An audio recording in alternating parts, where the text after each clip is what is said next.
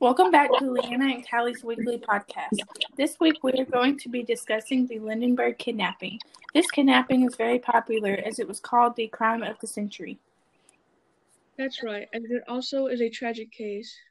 Charles Lindbergh was stolen from his crib on March 1st, 1932.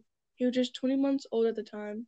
Hours prior to him being stolen, his nurse, Betty Gow, had arrived at the house to help care for the baby, as he was suffering from a serious cold. Betty Gow and Mrs. Lindbergh started getting Charles Lindbergh Jr. ready for bed at 6 p.m. They dressed him in a handmade flannel shirt, a store bought shirt, and a one piece sleeping suit. Mrs. Lindbergh closed two of the baby's room, but left the third one open because it would not close all the way. Charles was fast asleep in his crib by 8 p.m., and Betty Gow discovered Charles Lindbergh Jr. missing that night at 10 p.m. When she went to go check on him, and then uh, Mr. and Mrs. Lindbergh had heard a no- noise that made them think something had fallen in the kitchen prior to him being found missing. Wow, that's crazy. I wonder why they didn't go check on him when they heard something fall in the kitchen. Maybe that would have prevented something. Also, it is dangerous that they had to leave a window open. I would never do that if I was taking care of a baby.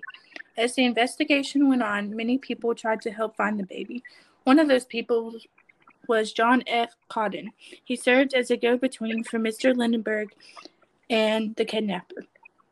On March 11, 1932, Condon received a notification from the kidnappers that they were ready for the money. The next day, Condon received another letter telling him to go to the Woodlawn Cemetery. Even though the money was not ready, Condon still went to meet with the criminal. As they sat on the park bench with the criminal, he kept his, but told Condon his name was John. They both agreed to communicate through the newspaper. Saturday, April 2nd, 1932, Condon and John met for a second time at St. Raymond's Cemetery to exchange the money for the baby. Before they handed over the money, the Lindenbergs had recorded the serial numbers on all the certificates. At 9:29 p.m., Condon gave John the money, and John gave Condon a note telling him where to find the baby. The note explained that the baby was aboard a boat called the Nellie. The boat was apparently between Horseneck Beach and Gay Head near Elizabeth Island. The boat Nellie was never found. Yeah, so this case involves having to look at a question document called a ransom note. A ransom note is a letter sent by a kidnapper demanding a ransom for the return of a hostage and typically threatens to harm to the hostage if the ransom is not paid. This case is really important to study when looking at question documents because ransom notes were being found and passed. That's why Condon had to meet John and give him money. Ransom notes have to be carefully examined to find evidence about a suspicious document. We will talk more about these notes when we discuss evidence found. Yes, it is very important to look at the ransom notes. Now let's take a look at some evidence. This case provides good important evidence. When the police arrived, they discovered no fingerprints had been left. The police did find an envelope sitting on the radiator. Beneath the window on a chest were smudges of mud. Outside the window of the nursery was a broken handmade ladder, a carpenter's, a carpenter's chisel used to pry open the shutters, and shoe prints. On May 12, 1932, a decomposing body was discovered just outside of Hopewell, Colorado. Lindenberg and Betty Gow identified the body as the baby. Betty Gow recognized the fabric still attached to the body as the fabric she used to make the flannel shirt the night of the kidnapping.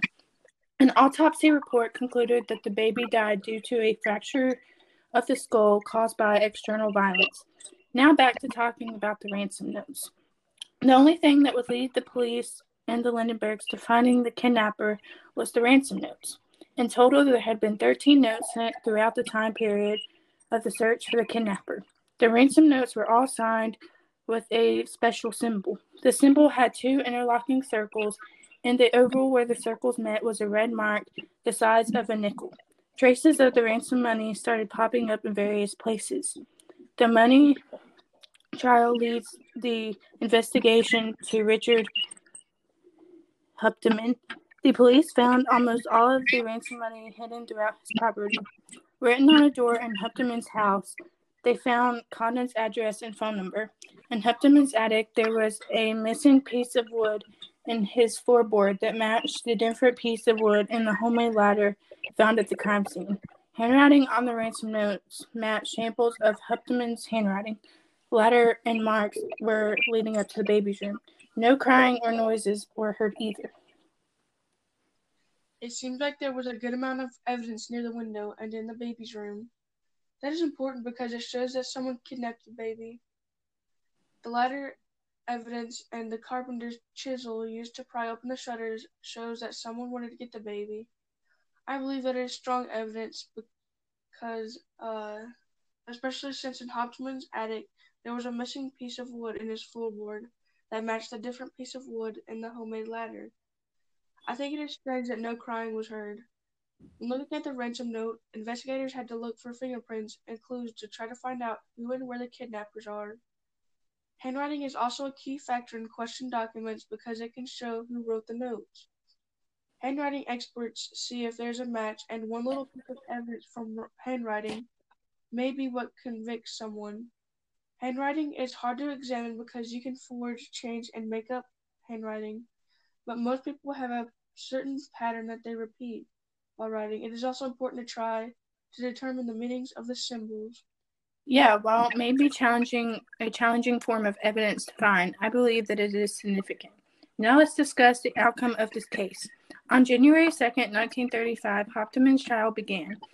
Albert S. Osborne testified that Hauptmann's handwriting matched the handwriting of the ransom note. A wood expert showed the jury a piece of the ladder left at the Lindenberg estate that matched a piece of wood missing from Hauptmann's attic. On February 13, 1935, Richard Hauptmann was pronounced guilty and eventually executed on April 3, 1936. Hauptmann's execution ended as one of the most sensationalized kidnappings and trials of the century. It also changed the way our government handled kidnappings by leading to the creation of the Lindenberg Law. This made it a federal felony to kidnap across the state line. I think this law is what made this case famous. I agree with the law. Kidnapping is a very scary thing for a family to have to face, and it is not right at all. It should also be a felony, and I don't think it should just be a felony if you go across the state line. I believe it should be a felony at all times. Callie, what is your opinion about this law? My opinion is that if someone's kidnapped, you should automatically be put on trial for a felony. I agree. Well, I believe that we have concluded our weekly podcast this week about the Lindenberg kidnapping. Tune in next week. Bye. Bye, and thanks for tuning in.